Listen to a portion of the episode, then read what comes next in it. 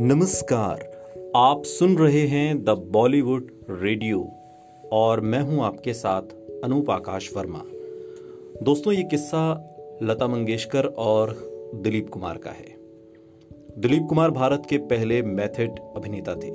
वो फ़िल्म के हर पहलू पर बड़ी ही बारीकी से काम करते थे।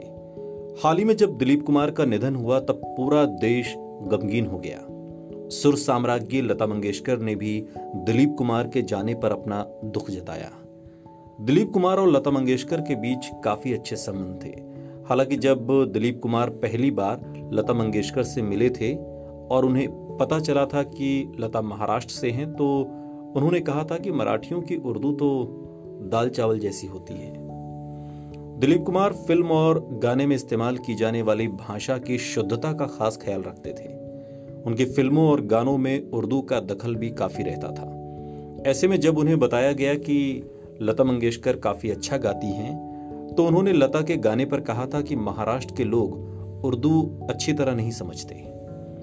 लता मंगेशकर ने खुद इस घटना का ज़िक्र एक इंटरव्यू के दौरान किया था। पाकिस्तानी पत्रकार कामरान शाहिद को दिए एक इंटरव्यू में लता मंगेशकर ने कहा था कि मैं अनिल विश्वास और यूसुफ साहब, दिलीप कुमार ट्रेन में ट्रेवल कर रहे थे। अनिल विश्वास जी ने यूसुफ साहब से कहा कि दिलीप ये लड़की बहुत अच्छा गाती है। तो उन्होंने कहा कि क्या नाम है? मैंने कहा, लता मंगेशकर। वो बोले, मराठी? मैंने कहा हाँ। लता मंगेशकर ने आगे बताया था, मराठी लोगों की उर्दू थोड़ी दाल चावल जैसी होती है, ऐसा उन्होंने कहा था, यानी दिलीप कुमार ने। उनकी बहुत अच्छी उर्दू थी। मैंने कहा, नहीं, ऐसा नहीं है। दिलीप कुमार ने आगे बताया था कि किस तरीके से जो मराठियों की उर्दू होती है, उसमें जो जो दिक्कतें होती हैं, उसका ज़िक्र दरअसल करते हुए दिलीप कुमार ने लता मंगेशकर को मजाकिया लहजे में ही सही, लेकिन उर्दू न समझ पाने का ताना कसा था।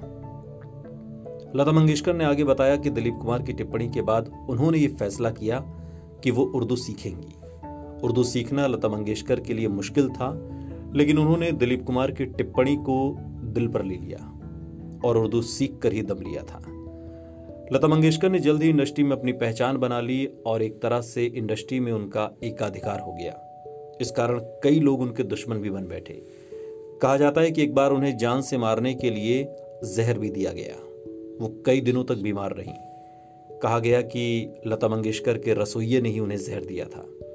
इसके बाद किसी नए रसोइये को काम के लिए रखा ही नहीं गया।